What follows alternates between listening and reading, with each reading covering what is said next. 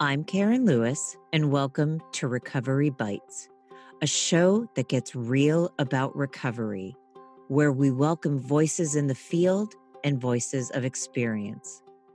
Join me for candid interviews with experts in eating disorder and mental health recovery. Listeners can look forward to new perspectives, meaningful conversation, diverse connection, and compelling personal narratives that make a powerful difference in how we live. Episodes focus on life beyond recovery the good and the not so good, the successes and the challenges, and the authentic accounts of recovered lives. Not their whole story, just bites. Hi, everyone. The Karen Lewis Eating Disorder Center is expanding throughout the country. If you are an experienced, well trained therapist with lived experience whose clinical approach aligns with the values represented in these podcast episodes, or if you are seeking treatment, we would love to hear from you. Please go to our website, KarenLewisEDC.com. All right, everyone, here we go. Another wonderful episode. My guest for today is Dr. Rachel Evans. And Rachel is a psychologist that has been doing some pretty phenomenal work around helping clients with bulimia nervosa. And I'm telling you, this is a fascinating episode. We talk about everything from shame to medical consequences to hypnotherapy. So I just think it's a great episode. So let's just jump right in. Good afternoon, everyone, and welcome to another episode of Recovery Bites. I am really excited to have our guest on for today, Dr. Rachel Evans. Rachel, welcome to the show. Hi. So glad to have you here. So, Rachel, can you tell the listeners a little bit about who you are, the work you do, and then we're going to get in and, and get a little bit deeper into the into the interview. Yeah, thank you so much for having me. I'm really excited to be here as well. So, um, today I am a psychologist. I work exclusively with clients recovering from eating disorders and specifically bulimia, but I also have clients um, with other presentations as well because we know eating disorders don't just fit into like a little neat um, box. But actually, my interest in this um, area was I knew I wanted to be a psychologist, but not what to do. And then I developed an eating disorder myself, which started off um, very restrictive, kind of orthorexia, um, worried about is this clean, is this too much? And then that developed into bulimia. Um, so I've kind of got that inside insight into um, eating disorders, recovery. Obviously, my clients' experiences are different to mine, but it kind of helps me to have some understanding from both sides. Um, so now I, I bring that understanding into sessions, obviously all the academic knowledge, therapeutic skills, um, and I really help people uh, like rebalance their physiology, then rewire their mind, and then rebuild their life without the eating disorder. By the way, I want you to say those last three again because you said them very eloquently, but they I, I want to make sure everyone heard them say the last three things that you said of what you do specifically. Oh yes. So I've been working on like the business side of my business. Um, and I spent ages, I had this huge, massive mind map of all the things that I do. And I managed to distill it down into kind of three columns. So we look at rebalancing physiology. So that could be if someone's restricting, um, how to make sure they're getting enough nutrients. It can be um, you know, if someone is purging and making themselves vomit, um, obviously that has a big effect on physiology. So we're rebalancing, but also rewiring. So thinking like, well, how do people think about food? How could we change those beliefs? How could we help people think differently about their body? Um, so they don't need the eating disorder anymore. And then um, I always change what the last one's called. They're all art, all V's, because I thought it sounded more catchy. Um, sometimes I call it like rebuilding or um, I can't remember what we used to call it. re I don't know. Let's go with rebuild for the minute. it says something different on my website. I can't remember what it was. Um, but basically, getting your life back without the eating disorder, because I think often it takes over your whole identity. Like I know I was known as like, oh, Rachel's the healthy one, even though I wasn't actually behind the scenes. What I was doing was very unhealthy, but it was really hard for me to start ordering different things, like when I ate out or something. So we kind of help um, people imagine their life after the eating disorder so they can kind of move forward and step into that life it's it's a great model it's it's i i, I think what most therapeutic models do is a version of that and we all go about it different ways so there's so many questions I want to ask you. I mean, I I I just want to like throw it all out here. So I want to talk today about shame and eating disorders, medical consequences and eating disorders um, emotional freedom technique. Is that what you use with tapping? Like, Rachel, I'm just really excited to have you on. So pick one of those three. Where would you like to begin? Yeah, shall we start with shame? Maybe I think that's a big thing for a lot of people. I think that what I've noticed, there is shame in talking about bulimia. Um, it is not always as recognized in treatment settings. There's often a heavier focus on anorexia. I think that adds to the shame. Um, I think that we're in a culture that actually puts diagnosis diagnoses, I apologize, in particular boxes of uh I'm dare I say judging which is a quote unquote better diagnosis to have and forgive me everyone. I know that sounds incredibly horrible to say. And clients have come to me saying that all the time that I, I don't have a good disorder. I don't. So let's talk about shame. Does that make sense? Yeah, that definitely makes sense. I think the restrictive eating disorders, where maybe someone has lost weight because of it or looks to be doing healthy behaviors, um, are often like praised. You know, people saying like, "Oh, you're eating really healthy. That's a good thing," and I know when I was restricting, I say when I had that kind of healthy persona, I was actually very proud of that. So I had an eating disorder, but actually I wasn't ashamed of it. I was letting people know these are the things that I'm doing because it was also being praised by society. Um, obviously, there's kind of a line that's crossed if people do lose what's inverted commas too much weight or start to maybe look um, kind of look unhealthily thin, then people might start to worry. I think there's that whole space in between when you know people are kind of ramping up the severity of behaviors that we're getting praised for it, or you just look on the internet and it's telling you, oh, start this new diet, start that new diet, cut out this food, cut out that food. So obviously eating disorder is very different to going on a diet, but it can get quite mixed in. Um, so I think maybe there's a couple of reasons there why um, restrictive eating disorders don't always come with that sense of shame. Um, and then I would say kind of the like binge eating or bulimia, the things that people often say to themselves are like, oh, I've got no self control, I've got no willpower, I've failed. Kind of these, I can't think how to describe it, but almost undesirable qualities. Um, well, people think it's an undesirable quality to have, but actually, we know, um, and I know from my PhD research, it's not actually about willpower. There's a lot of other things involved, but we think, oh, it's willpower. I just need more willpower. I'll be able to stop this. Um, and especially with bulimia, when it's making yourself vomit or taking laxatives, I don't think we like to talk about bodily fluids or like being sick and such. So I think that adds another layer of shame. There's I don't want people to find out that I'm having this binge. I don't want people to find out that I'm making myself sick. Sometimes often thinking like, what's wrong with me? I know I thought like I'm really broken. But then there's also that sense of like, I don't want someone to take this away from me because I don't know how to cope. I didn't consciously think this, but this is what was going on. I don't know how to cope if I don't have that binge and purge.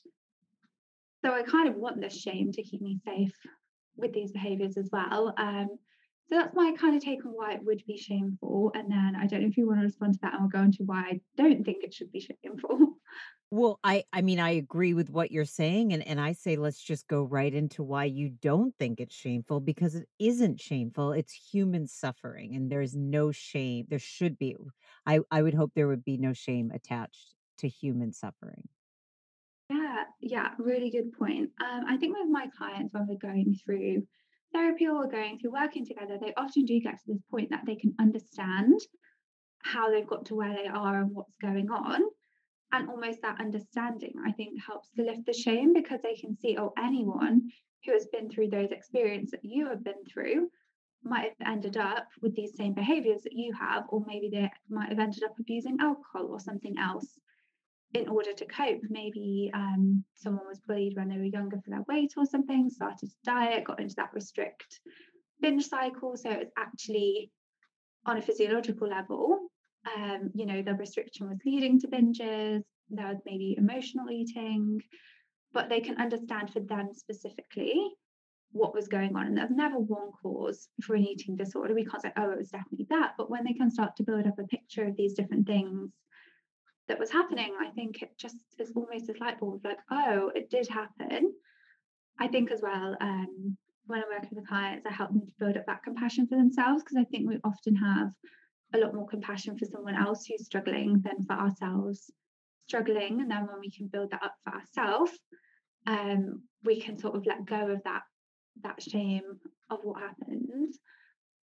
Speaking of taking away the shame, and when you were saying people sort of having compassion for themselves, could we, as a result of that, transition into emotional freedom technique? Because one of the things that I saw you do, and I don't know if we can fully explain this on a podcast, but not only is there are there pressure points where we're touching ourselves, but there's also mantras. And one of the things you said was, and I'm paraphrasing, but I binged and purged last night and I still love myself or something like that. And you said, if you can't say that yet, like I still love myself, can you just say I binged and purged last night and I'm okay? So let's let's talk a little bit about that. Uh, yeah, okay. So emotional freedom technique for people um, who don't know, um, this is the very short version, but um, there are different pressure points on your body that we will um, tap on. Uh, they're linked to like the meridian points in your body. So, like, you know, if you go for reflexology or acupuncture, they're putting needles in specific places to link to um, other regions in your body. Um, and so the ones that we used for emotional freedom technique are almost, well, the way I describe it, kind of the most bang for your buck kind of um, points. So there's not too many to remember. There's only nine points. Um, and this technique kind of helps um, probably all three pillars that I was talking about earlier the rebalance in terms of um, this philosophy is saying like the emotions get stored in our body, trauma gets stored in our body. So cognitively, we could understand that happened to me. I'm trying to process it, but if it's still in our body, it's still going to affect us. Um, so you probably had experiences before, like when you get anxious and you can literally feel your body is responding to that. It's not just your brain saying, "Oh my god, danger or you know whatever your brain is saying um, it can also help with the um, cognitive side of things rewiring kind of things mentally like i just found from my experience but also from clients when we're tapping the different points often people just have this moment of insight which could even be like that thing that I cared about so much doesn't even matter anymore. It happened five years ago. Like, just doesn't matter. Or once I was doing it, I was like so stressed out about something in my business, and I was tapping, tapping, and I was like, oh, let me just message my accountant, and then she'll tell me the answer, and then I don't have to stress. Like, it's so it was so simple. Um, and then probably uh, depending on what words you say, it can help with that rebuilding um, and that new identity and the sort of positive looking forward. So, um, what you were saying about the mantra or like the setup is before we start with um, the other points, which are like the top of your head, there's some points on your face, kind of going down, stop tapping on like your collarbone, under your arms. The first point you'll tap at is called the karate chop point on your hand. So imagine that you like karate chop someone or a piece of wood. It's like the side of your palm by your little finger. Um, so we'll be tapping on there. And so the phrase, we pick a specific topic for the session, but it's like, even though, so it could be like, even though I binged and purged, or you can use it like preventative, like even though I had the thought to binge, or even though today is really overwhelming. Um, so the end part of the phrase that we like to use is like, I love and accept myself. But I know that's very hard for some people. I have some people who are like, just don't say anything. And I'm like, are you struggling to say that? And I'm like, yes, they just cannot bring themselves to say it because it does not feel true at all to them. Um, so some other kind of things that you're um, you can say is like, I'm learning to love and accept myself, or I'm okay, or like it's okay, just really gentle, like I'm okay in this moment, or it's going to be okay. Um, it's kind of nice. And then when we've done some tapping, like first we rate out of 10 how emotional um, the thing feels, so or like how true the thought feels. So if you've got the thought like, I really need to binge, otherwise I can't get through this evening, we would say, okay, maybe that feels like a 10 out of 10 at the minute. We say tapping on, on the karate chop point, even though it feels like I really need to binge and I can't go over today, I'm okay. And then you do some tapping. We'll it's very hard to explain on this because it's quite nuanced, but you would tap the different points and then we would see, oh, okay, maybe that number's come down. Um, saying different kind of things.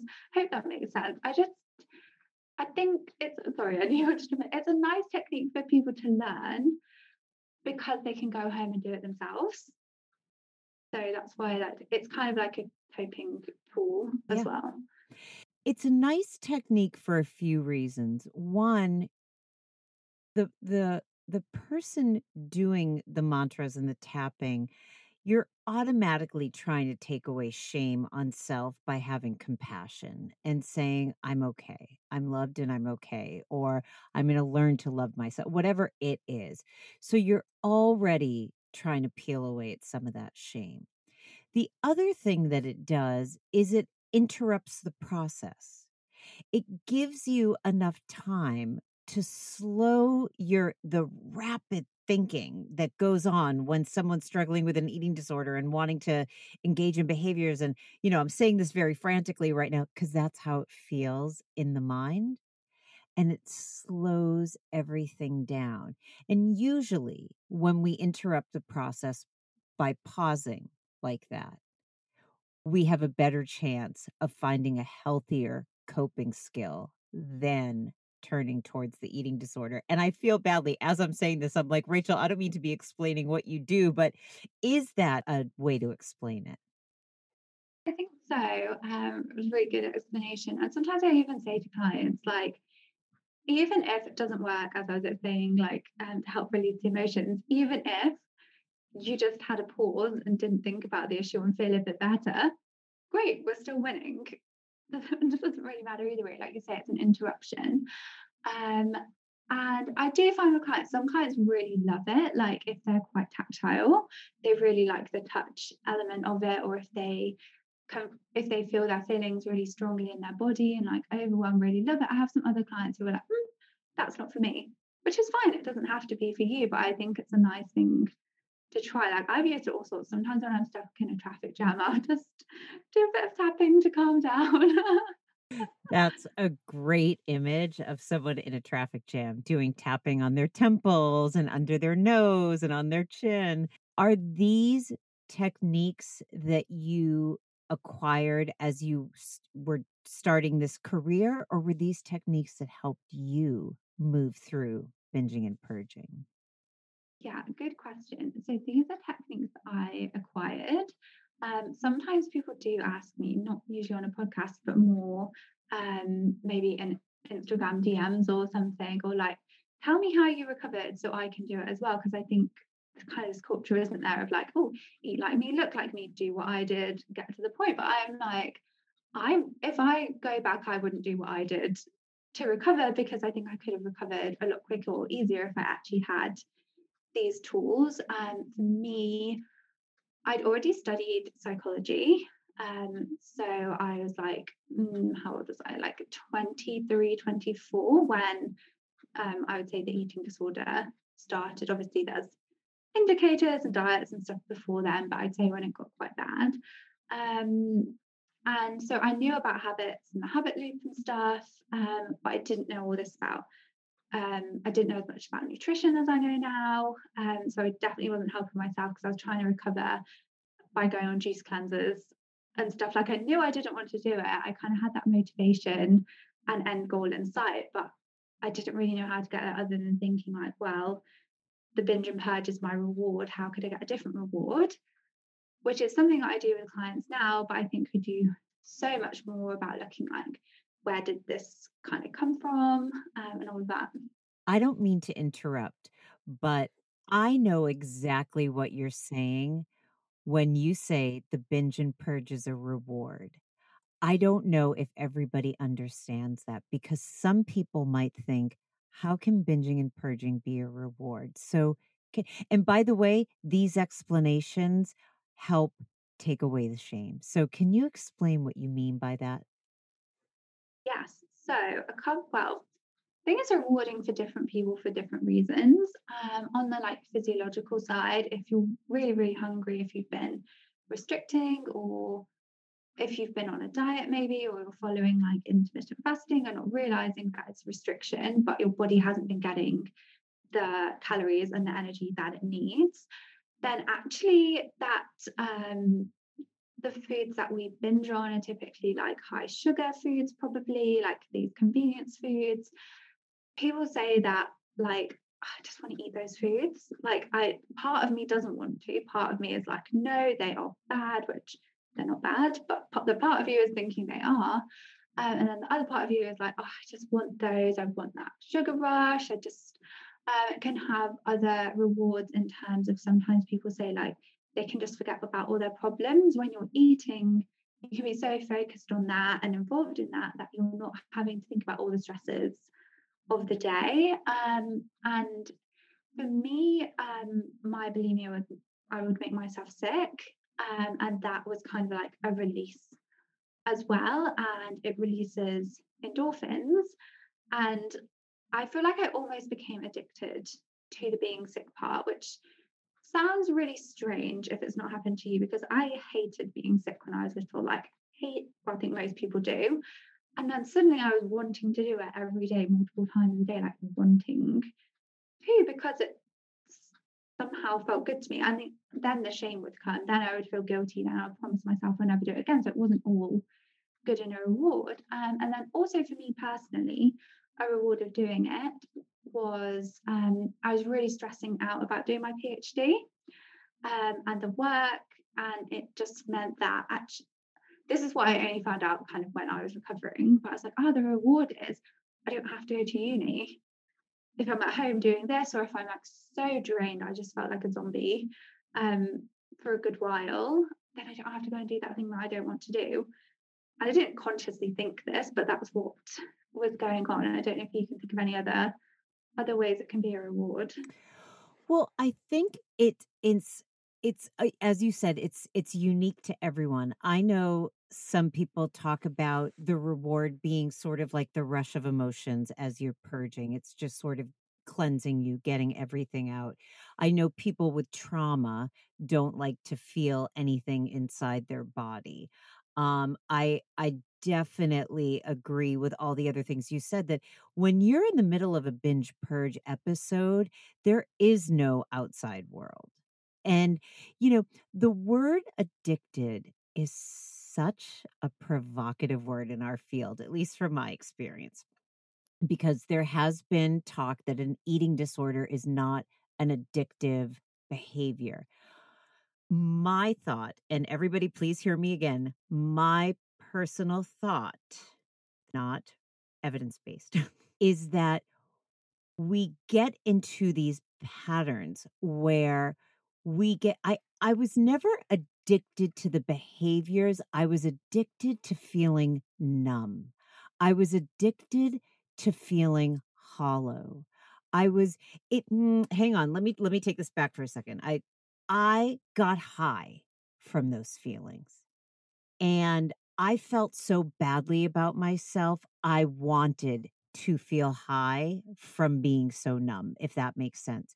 So I was addicted to the feeling I got ultimately from being in behaviors, which was I felt high, I felt powerful, which we feel when sometimes from drugs and substances. I felt more confident, which happens with substances. I felt more um more gregarious. I, I felt all these things. And that's what I was addicted to. It makes sense because I was thinking when you were talking about, I think people, if they are restricting, almost get addicted to it's the same, it feels like addictive to being empty or hungry and then feeling almost that sense of pride in that. I think people can, sometimes people can almost get a high from not eating as well or exercise. Um, people can feel quite addicted to that. And I guess for me, the other side of the um, like addiction conversation, I don't think it's an addiction in the way that people might be addicted to alcohol, say. Um, I think there are differences biologically in things. Um, and also, I think we'll maybe come on to talk about recovery because I think there's differences how I view recovery from an eating disorder as opposed to drugs or alcohol. It's the kind of escalating behavior as well, in that maybe um, for me, I would binge and purge like once a week. And um, I just want to say, I, I, know this conversation can also be triggering with people comparing amounts of behavior, but for me, um, over time, then it got to be like I would do it every day. And then that wasn't enough. I've got to do it more. And when I'm on holiday, I'm thinking about it when I can't do it and I really want to do it. And I'm planning my life around when I can do it or like exercise, I would say I felt quite addicted to exercise at points. And I would like not go to events that I wanted to go to because I had to exercise. Christmas Day, I would wake up and have to exercise. And just to say again, this is my experience of the disordered eating. You can still be struggling, whatever your experience sounds like. You might think, oh, I only make myself sick once a month. Is that an issue or can be a very big issue? Um, for you. So I'm not trying to compare, I'm just making a point about the escalation and changing behaviors. And the idea that the behavior is going to be a permanent fix to a problem when we know it's a temporary solution. And when I use the word solution, I'm actually saying that tongue in cheek. It is a temporary fix, if that's, and then you need to do it again because the problem never goes away. So the only way to navigate through the is to continue doing it. And so I I think it sounds like we're saying very very similar things. Yeah, I think a big light bulb for me in recovery was when I realized actually this behavior isn't solving my problem. and also I think when I realized actually what you were just saying, like actually even me like at one point walking to the shop to get food to binge on, I already felt happy. And then mm. suddenly I was like, it's not even the food or the being sick that's doing it. Because even if I think about doing it, I'm happy, not the thing itself. It was just such a big light bulb. It was like, okay, so you obviously don't, even though you're feeling like you need that thing, you obviously don't. There's something else that could take its place as a different coping mechanism or different behavior to, to achieve that same outcome or what we might call like a reward in inverted commas. It's also ritual. And so, ritual, when we feel like our world is chaotic, we go back to our ritual. And just like you said, even walking to the store to get food calmed you down. You were beginning your ritual. You were beginning to quiet that chaos. You were beginning to bring everything to to a halt. Do you see what I'm saying? So it's it's all it's it's I guess you could use multiple different words. Addiction, ritual, rewards, whatever it is. And I think it is very unique for each person and I think it changes from time to time. It's not always a reward, it's not always a ritual. So, again, I want to make sure we're not making any general statements, or at least, yeah. So, anyway, the thing that that I don't think we talk about that often is the severity of medical consequences from binging and purging, from binging and laxative abuse, from binging and over exercise. So can you speak a little bit to that? Yes. Let me try. Um, there are so many things that I'm sure every time I'm on podcast, I'm like, oh, I should write them down and then I can just read them off. Um, I tend to go from head to toe, so it's not an order of this is the most scary kind of one, um, but just thinking about obviously your brain um, and how it's, I suppose it's not really a medical consequence, but um, how it impacts your thoughts, your judgments about things can have big changes there. Like we said about the endorphins from the exercise and starting to feel like you're addicted to those behaviors. Um, actually, if you're purging, you can like burst blood vessels in your eyes and all sorts of things. Um, kind of moving down, really affect your teeth. Um, and that was a big motivation for me to stop. It was really um, got problems with my teeth now because of it. Um, obviously like um, saliva glands, your jaw. Often people say their face kind of swells swells up, which unfortunately can be something that doesn't just go away when you stop um, purging. Like you can have serious damage to your like esophagus um, from all the acids being sick, which is why it impacts your teeth um, as well because of the acid um, going on. Affects your electrolyte levels, um, which is probably the most serious one in terms of then that can affect your heart um, and you can have heart problems, you can actually even die um, because of how it affects your electrolytes. And people always think, well, it won't happen to me. But definitely, if you're um, kind of feeling faint or dizzy, or if you're like experiencing like palpitations or fluttering, kind of a warning sign that something is definitely not okay. And even if you're not getting those, it doesn't mean that everything is okay. Um, can really affect your stomach um, from making yourself vomit, um, which again potentially doesn't just go back to normal um, as soon as you stop. Like I know I had periods of um, even after I'd stopped making myself sick, just waking up in the morning and feeling really nauseous, which is really annoying because I was trying to get on with my day and my life. Um, but like, oh, I just stop it and then it would go away for a bit and come back. Um, I was not a very good um, science, not the right word. I did go to the doctor about it.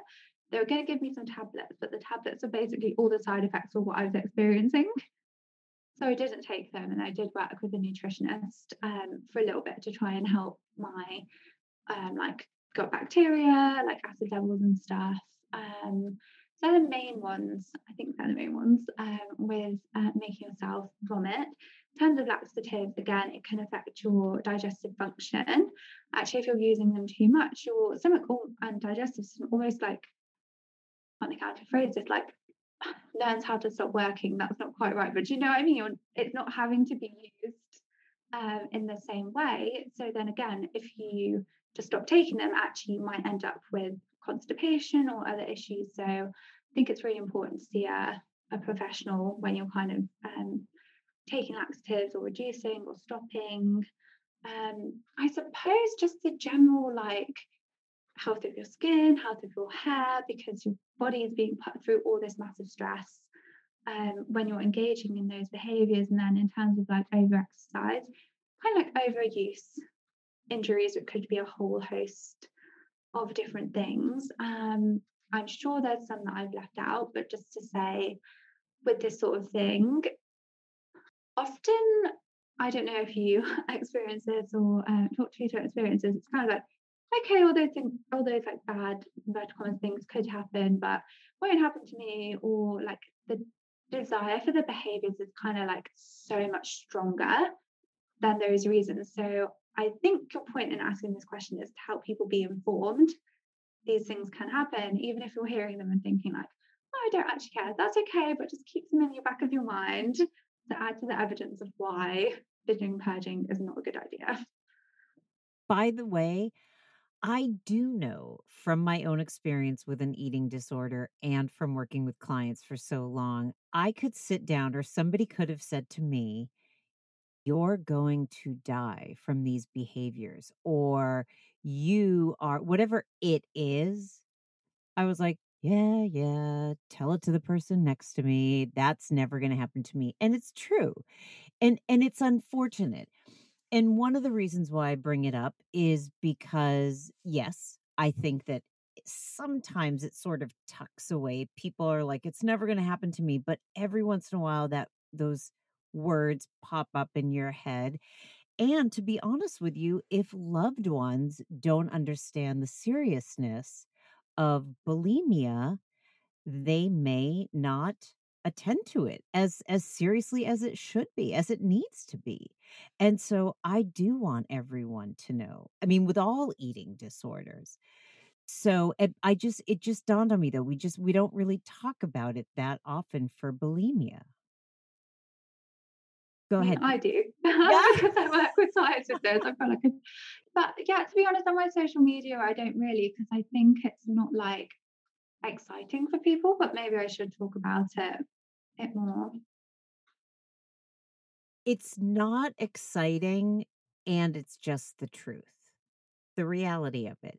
And again, I had a number of medical consequences from my eating disorder, and they were not nearly as terrifying as me giving up my eating disorder. So eh, there there there comes a time when you are in a different place in the process and you shift into a more of a recovery mind where you think oh my gosh what have i been doing to myself and and even then you're still like oh but i can still do it you know it's it's a very slow process but i do look back and i think to myself i thank god that i'm still here and i want to say I did not have the strongest eating disorder. Like I'm not like I'm the one that had I had an eating disorder. I had anorexia nervosa and I abused laxatives, which that in and of itself is serious.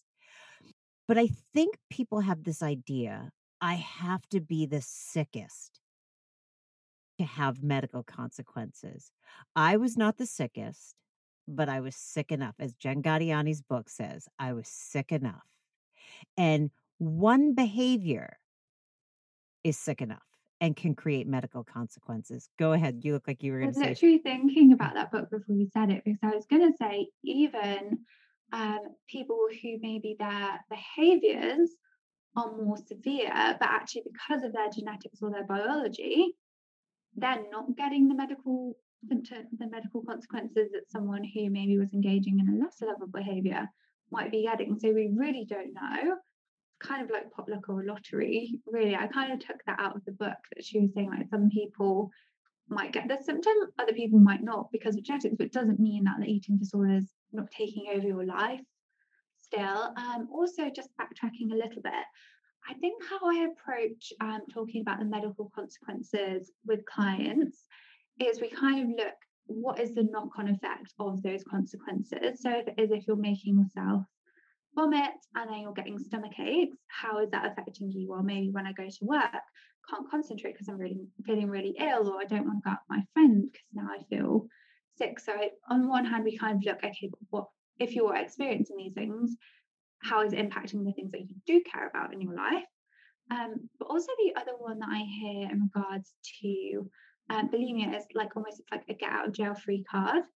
I'll take the laxatives and then it doesn't matter. I've had that binge, but actually you maybe feel emptier, but they're working on your digestive system after you've already digested the food. So it's not working in the way that you think it is. And also in terms of making yourself vomit, you can't get rid of all the food. Um, and also biologically, what it does to your body, which I won't go into all the pathways and stuff, but basically turns your cells into fat storing mode, which is the opposite of what you want to be happening. So it's not a get out of jail free card. Think that's the one thing I keep reinforcing to people because, oh, sorry, I was going to say we trick ourselves, but it's not a trick in the beginning because you probably believe this is a get out jail free card. And I think people have the interim period when I've given them the evidence and then they're like, oh, but no, based on my weight is not changing when I'm having that big binge and I'm doing this, then I don't believe you, Rachel. Then I think it started to filter through, and they're suddenly like, oh, actually, yeah, do you know what? This behavior has got consequences. I also want to say anything that causes us distress, like how you were saying you couldn't even go on vacation without thinking about how am I going to engage in behaviors? Where am I going to get the food? So I often say it is not specifically about the medical consequences. I want you to think about how much time is how much time and space in your brain in your heart is being taken up when as opposed to being excited about going on vacation as opposed to thinking about what you're gonna you know looking around to say well what are we to do while we're on vacation? So it is it is time consuming. It robs us of our memories of our present experiences of of future th- i mean it is it, it is an unbelievable it, it is it, it sucks the life out of us literally and unfortunately some people like i said literally that happens and it is real. What is it that you have on your website and i apologize i can't remember it's an ebook is that what it is and what and what what is that for explain that a little bit Oh, yeah, it's very linked uh, to this conversation. I'm like, gosh, it's no homework. Um, so yeah, this ebook actually helps take you through what we're talking about now, looking at basically the pros and cons of the eating disorder, which sounds really boring, but it is so insightful. Um, and also just to see it written down on paper, what is it costing me to carry on with these behaviors? It's probably costing you like relationships, so friendships, um, or parents, or like a partner, um, you know, like you've just said, costing you memories. Um, and also, I give examples kind of in the ebook of like prompts because people often get really stuck um, on it. But if you're binging, probably costing you a lot of money in order to be able to do that. So, having them down on paper, sometimes people say it's almost like I can't kid myself anymore. Like when they occasionally just float past in my head, like, oh, this isn't good, you can kind of ignore it or push it away. But if you just see them, you're like, oh, uh, and then we have a look at actually what might be good about this behavior, which sounds weird because usually when people download the ebook, they've realized that they don't want an eating disorder anymore. Um, so often people's first response is, well, there's nothing good about this. But as we talked about earlier, actually, there are those rewards that maybe you're getting that chance to zone out or you're enjoying the food. Sometimes people say, like, well, if I didn't binge, I wouldn't let myself eat that food. So I've got to have this binge so I can eat it. Um, then we have a look at what would be the negatives about changing, or like what are you worried about if things change? So that might be like, well, I don't know how to cope if things changed. Um, that's usually like a main one, or um, what would other people think of me if suddenly my body shape changed because of a result of it? Oh, what if I put on weight? Um, and then we have a look at what would be good about changing how would that positively impact your relationships, like we say, your holidays, your work, basically all areas of your life? How would it be so much better if maybe you were more accepting of your body or you didn't like binge and purge and have those really ups and downs? Maybe you might be less irritable, you'd probably be more present in the moment. So it kind of just takes people um, through all of that, really. Yeah. I know this sounds like it's it's a big turn, but it's not. But I was thinking about it because of your website. You also do hypnotherapy. And I forgot to bring this up. Forgive me, everyone. So, how does hypnotherapy fit in with helping with eating disorders? Yeah, oh, no problem. I'm not talking about it. It's fine. There's so much to talk about. Um, so this is going to get to the point of answering the question, but when I was studying my undergraduate degree in psychology, I thought hypnotherapy was stupid um, because it's kind of hard. We do have more evidence um, kind of now, but it's kind of hard to design a study to test hypnotherapy because CBT or something like that, cognitive behavioral therapy, we can actually see, okay, this has happened in the session in a session with the therapist. Here's the outcomes. Obviously, hypnotherapy is more subjective and working on someone's subconscious mind. So it's a lot harder to test. And I was like, evidence based, evidence based, which obviously is good. Um, however, when I started working with clients, um, like the first year or so, I was using all my skills that I'd learned. We were using the techniques, but for some people, I was like, oh, there's something just so underlying here that I don't feel like we're getting to. How can I get to this quicker? I don't want my client to have to have come to me for nine months and we're still talking about the same things. Like, I want to help people quicker. Um, so then I kind of looked into hypnotherapy. Oh, I know where I was. Um, I was doing a business course, and the lady who was running that had trained in hypnotherapy. Um, and kind of did some um, sessions on us, and I was like, oh, okay. this seems really good. Um, so I trained in hypnotherapy. It's got a cheesy name, the kind that I did. It's called rapid transformational therapy, um, which you know I do tell clients it's not magic. It's still it's hypnotherapy. Um, but I just feel like the sessions we pick a specific topic as well. Like so the question might be like, um, why am I scared to gain weight? Or why do I always perceive weight loss? Where's binging coming from or emotional eating coming from? Um, and the kind that I do, the client will think about memories related to that question. Um, and obviously, if if we know someone's had trauma, I can do it in a more trauma informed way that they're not going straight back to the memory, but in general, um, we'll think about those memories and kind of what we were talking about earlier, actually understand how they've impacted the person today. And by going back and looking at them, usually we can see like, like someone's made a belief that was like based on a misunderstanding or you know either a misunderstanding of what someone else said or their interpretation or their response say when they were five to a situation you know that was scary was appropriate for a five year old but they've still got a subconscious belief linked to that which is influencing them today. But actually they're an adult now. They've got so many more coping skills that we can start to change that belief and change how they respond to it. Or uh, i've had clients do sessions about like feeling guilty about eating and then we've gone back to guilt that's actually related to other things that they've managed to release. So then they haven't transferred it to the food, they don't feel guilty, they can eat those foods um, now. And then also at the end of the session, people get a recording to listen to, which is really bespoke, it's really personal to them based on what they've told me that they want to get out of the session, um, which is just really helpful to focus their mind on what they do want. Because often people are saying, like, well, I don't want to binge eat, I need to stop binge eating your brain is focusing on binge eating. You probably hear people say like if I say, don't think about a pink elephant, well, you think about the pink elephant so you can then not think about it, which is kind of the same with binging. So we're painting this picture of what they do want, which they'll keep listening to in the recording and building up those neural pathways of what they want. So I just think it's really nice. Um, it's nice integrated with everything else that I do because I think some people are like, oh, I'll just go for hypnotherapy. But then I think you're missing out on the rebalancing elements.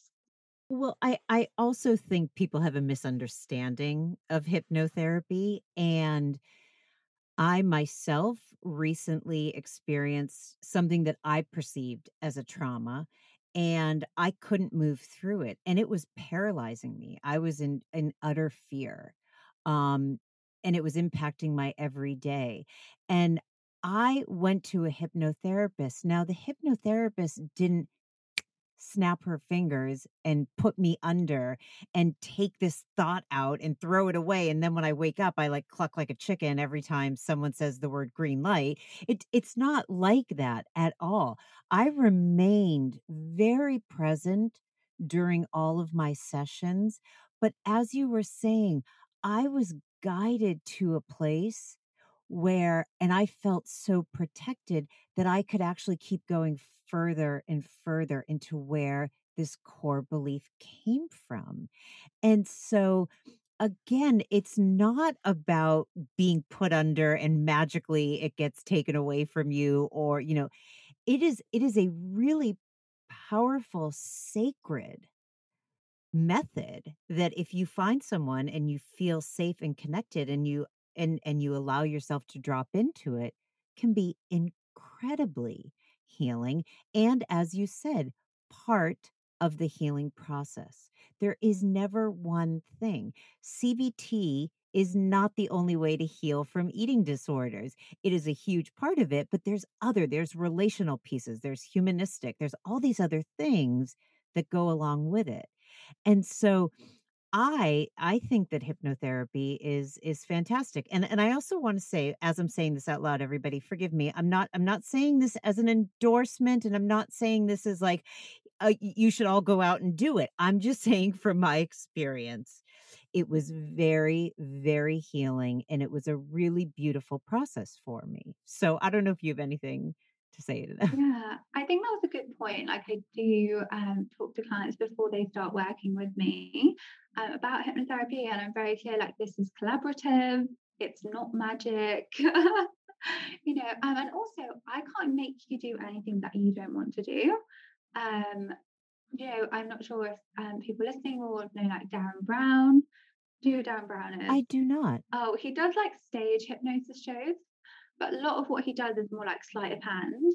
And then also with like stage hypnosis, they will pick the people who are most suggestible or pick people that do you know those people that when they get drunk might end up dancing on a table anyway? And also if you really didn't want to be hypnotized or doing he wouldn't even be there in the first place. So it's kind of like all those qualities. Um so i i'm not going to make anyone do anything stupid anything stupid. It's very like therapy focused and helping you reach your goals so usually people are reassured i once had this lady lovely lady who like um, she really wanted the hypnotherapy, but like started crying when I was like, okay, let's, you know, go into hypnosis. Um, I obviously checked that she was okay and we did it. And she's like, oh, I really enjoyed that. It was so much different to what I thought. Because, like you say, she was quite aware the whole time. Sometimes people do feel like they go deeper and it's a, more, a bit more dreamy or like really relaxed. You know, if you've been to yoga and they do a meditation at the end and you're just like, ah, oh, this is so relaxing. So people do experience it differently, or even when I've had sessions on myself, I experience different sessions differently based on the topic or who's guiding it. Um, but yeah, I guess my opinion is it's not something to be scared of. Um, if you're curious, like ask the questions about it, learn more about it. But personally, I think having one-to-one sessions is a lot more impactful because like I could just make a recording and sell it on my website, but it's not getting to the heart of the issue for the person. Um, I think especially with eating disorders, that's what's required. I think if it was something like I want confidence in public speaking, okay, then maybe a more general recording would work. But I think there's so much going on when someone's got to the point of having an eating disorder um, that that one-to-one support is way more helpful. Rachel, I agree. Uh, I say this all the time, but I and I mean it every time. I am so sorry. We are going to have to start winding down, and I hate to abruptly say we're ending the podcast, but as you can tell by our conversation, we could go for quite some time. Is there anything that I didn't ask you, or you wanted to say that you wanted to share with listeners before we ended? I will try and keep it short. Um, just based on the conversation about addiction, and when I was saying I feel like recovery from an eating disorder is different from um, recovery from another addiction, and people who recover from those might feel differently to the general rhetoric.